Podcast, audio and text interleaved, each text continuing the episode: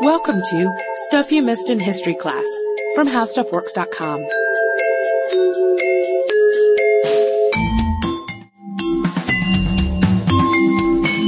Hello and welcome to the podcast. I'm Katie Lambert. And I'm Sarah Dowdy. And I'm going to start off by admitting something. It's really exciting when the National Geographic in my mailbox turns out to be a mummy issue, unless it's ice mummies, which to be honest, kind of creep me out. Yeah, Sarah's, Sarah's not a big Ice Mummy fan, but in this case, in our podcast episode for today, we're talking about Egyptian mummies, specifically King Tut and plus 10 other 18th dynasty royals. And that National Geographic cover story that I saw was a follow-up on a study published late last winter in the Journal of the American Medical Association, also JAMA. known as JAMA. And you probably saw some of the headlines about this. Um, one from National Geographic News, King Tut was disabled, malarial, and inbred, DNA shows. And from Discovery News, King Tut wore orthopedic sandals. Which is terribly cutting. I, I don't know, all these headlines made me real, feel really sorry for King Tut. I remember Our emailing, emailing Katie saying how embarrassing for him, but there you go. Not that we think orthopedic sandals are embarrassing, we'd like to clarify, but this whole thing made us both think back to our Nefertiti episode and her very obscure end. So to give you a little refresher, there's this strange, murky period of history between the death of Nefertiti's husband and the ascendancy of Tut. We don't really know where this boy came from or whose child he is or just what happened in this, in this period of history. So it made us think it's time for a follow-up episode and plus a closer look at the study and a closer look at some more recent news that's contesting one of the points of the study. We like controversy yeah, we have lots of controversy and mystery in this episode. So our story starts with the powerful pharaoh Amenhotep III. He's ruling in the New Kingdom during the 18th dynasty, which is about 1390 BC, and he's no small potatoes, as Sarah put it. He's a big guy. He's got an empire from the Euphrates to the fourth cataract of the Nile, and he reigns for 37 years with his queen, Tai. He's succeeded by their son Amenhotep IV, and if you listen to that Nefertiti episode, you know what's coming up next. This guy is the heretic king who decides to ditch the chief god Amen plus all the other Egyptian gods and worship only one god, Aten. And he changes his name to Akhenaten. He and his wife Nefertiti have six daughters and they act as high priests to this new religion they've created. He eliminates the Amen priesthood. He leaves Thebes. He even changes the way art looks, making uh, less of sunshine because Aten is a is a sun, god. god. They like to have their art have themselves depicted outside, but also feminizing the male form, which has uh, led some people to think maybe there was a reason for that. That's going to be one of our genetic mysteries for later in the episode. And after Akhenaten's death, we have that mystery period, uh, featuring a shadowy king, Smenkhkare, and maybe even Nefertiti as a female pharaoh, dot dot dot. so whatever happens, nine-year-old Tutankhaten comes out as king in the end. I'm not mispronouncing it. It's Tutankhaten. So will this young Tutankhaten keep up this new religion under Aten? No. Within only two years, the boy king returns to the old ways. He changes his name to Tutankhamen and the temples are reopened. They come back to Thebes and his wife, a daughter of Nefertiti and Akhenaten, changes her name as well.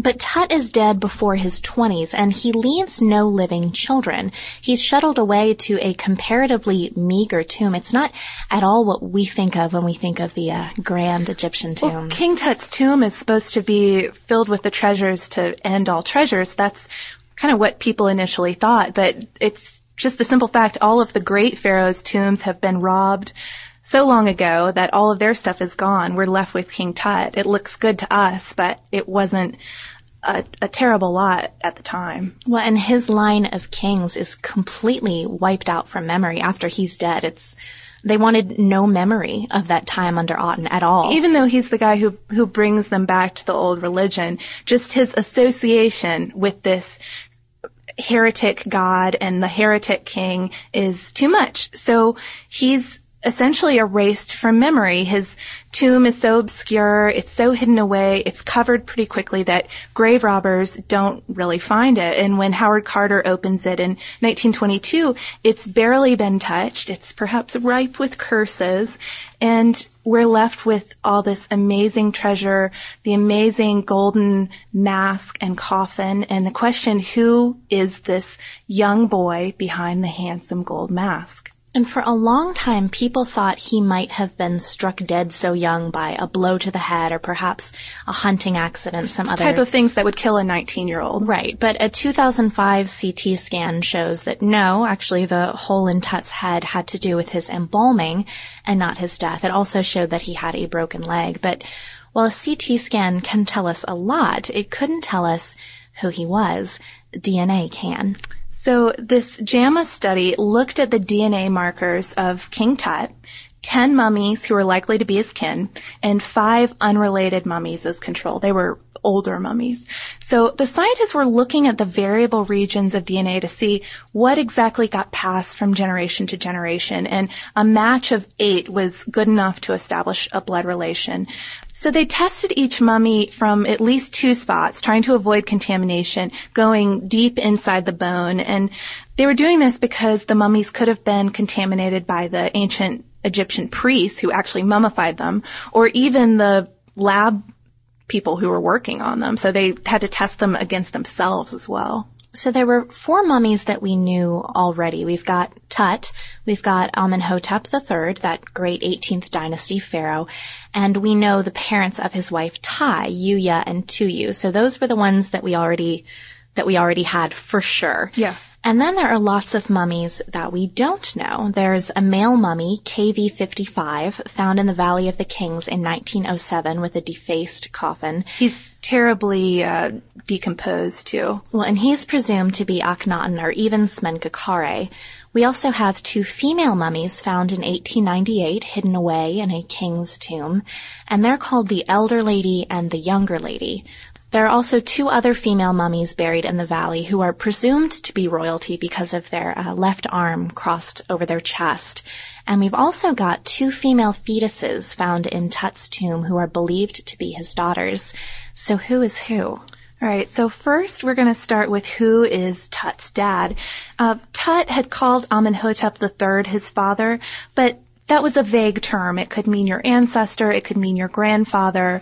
It, it didn't have to necessarily mean your actual father. Well, and it wasn't Amenhotep the third dead before Tut was born. That's what history suggested. So other candidates would be Akhenaten or even Smenkhkare, whoever Smenkhkare is, which is going to prove to be a little bit of an issue here.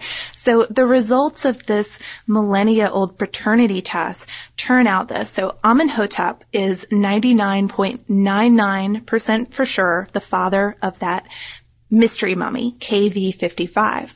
KV55 is 99.99% sure the father of King Tut.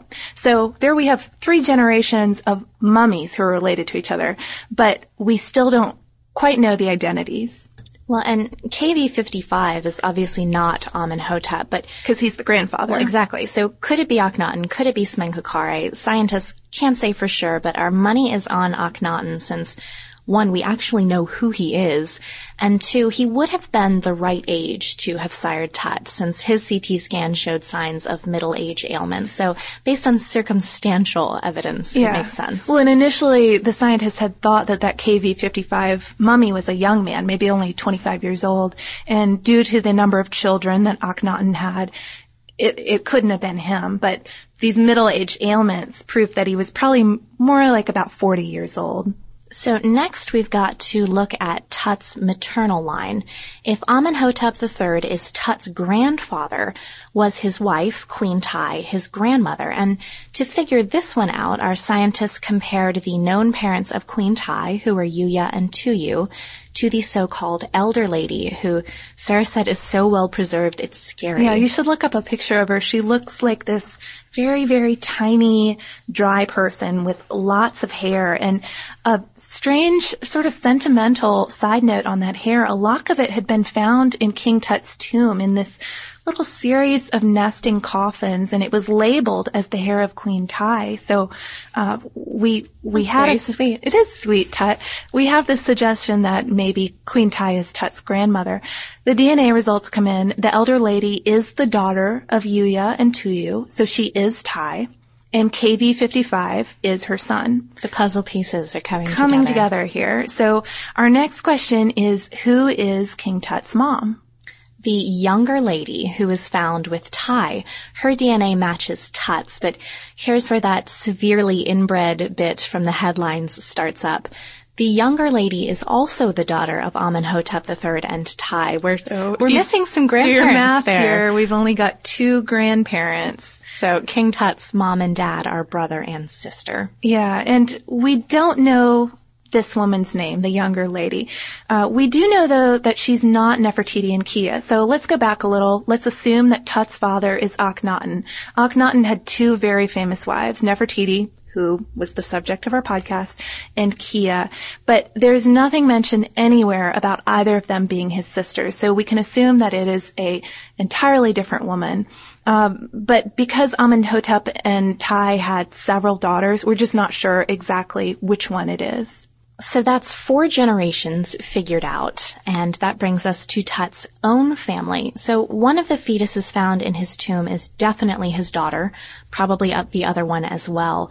And their mother and Tut's wife might be one of the women buried with the crossed arms in the valley. Tut's wife had been described historically as Nefertiti and Akhenaten's daughter, and knowing what we know now, this would make her Tut's half sister. And even though the babies don't show severe malformations, it's, it's possible that the line was by this point too inbred to bring a living heir into the world. Yeah, which brings us to another issue that came out of this study. This family had some major malformations. Tut especially with his club foot and a deformed toe is missing a bone, um, a cleft palate possibly. Plus he suffered from necrosis, malaria, and a broken leg right before he died. So if you, if you add those things in, things like malaria and a broken leg, it starts to seem like this very sickly Pharaoh could be taken down pretty easily. Well, he was only 19 when he died, as we mentioned, and he had at least 130 canes in his tomb. So that makes you think it probably wasn't for decoration. These weren't regal staffs. He likely needed them to walk, which explains why he's so often shown sitting down in, in portraits of the time. Yeah, and because this family, you know, possibly because this family is so inbred, malformations abound in lots of his family members. There's a cleft palate and scoliosis in Akhenaten, a club foot in Amenhotep III, scoliosis and club feet in the mummy KV-21A, who's the younger lady, supposed to be Tut's wife. Um, so we have this pile up of, of malformations in the family, but there isn't actually a genetic disorder or anything that would have made Akhenaten or Tut androgynous. So that bit is seriously just the the style of the art at the time. Right, the, the feminized art from that period that shows men with what look like breasts, Rounded and very womanly and hips. hips, yeah. yeah, that's just apparently what was what was in What the was in. style if you were if you were drawing. But again, we come to our, our little bit of controversy. In June, a group of German scientists questioned this JAMA Egyptian study and said that Tut's foot bones actually suggest he had sickle cell disease, which is something that can lead to the necrosis, the tissue death. And they have called for more studies, which we said that is how one episode breeds multiple follow-ups. There's, Exactly. There's always something new that we're finding out. Yeah, part two, part three. So after Tut dies, a queen who is probably his widow pleads to the Hittite king to send her a prince, and the dispatched prince never makes it to her. And we have this brief period of army control, and then finally Egypt passes on to a new pharaoh who is Ramses the First, and we get this surge of new blood into Egypt. So it, it makes us think. I, I know people request the Habsburg gin a lot. Oh, right. And uh, we've talked about some of the Habsburgs actually in their inbreeding, but royal incest, you know, it, it keeps power in the family, but it's a big, big genetic gamble. And Tutankhamun is a very good example of that. Yeah. And that brings us to listener mail. We got an email from Sarah in San Antonio who said that she, one, loved Arrested Development, and two had picked up on four of our references in our podcast. For those of you who have not been inducted into the club of people who adore Arrested Development, pick it up. Um, but she said she saw a reference to Maggie Lizer in our Medici Murders episode, hot ham water in Charlie Chaplin, George Michael in the creation of Adam in Michelangelo, and the uh, hot cops in our art heist episode. We can think of one more that we did, um, the always, Always leave a note. from Burke and Hare. But if you have any others, feel free to send them to us. Our email is historypodcast at howstuffworks.com. We also have a Twitter if you'd like to follow us at Missed in History. And we have a Facebook fan page. Come and join so you can see what we're up to on a day-to-day basis. We also have some more information on King Tut if you want to check it out on the website at www.howstuffworks.com. It's called Was There Really a Curse on King Tut's Tomb? It's a fun one. For more on this and thousands of other topics, visit howstuffworks.com. And be sure to check out the Stuff You Missed in History class blog on the howstuffworks.com homepage.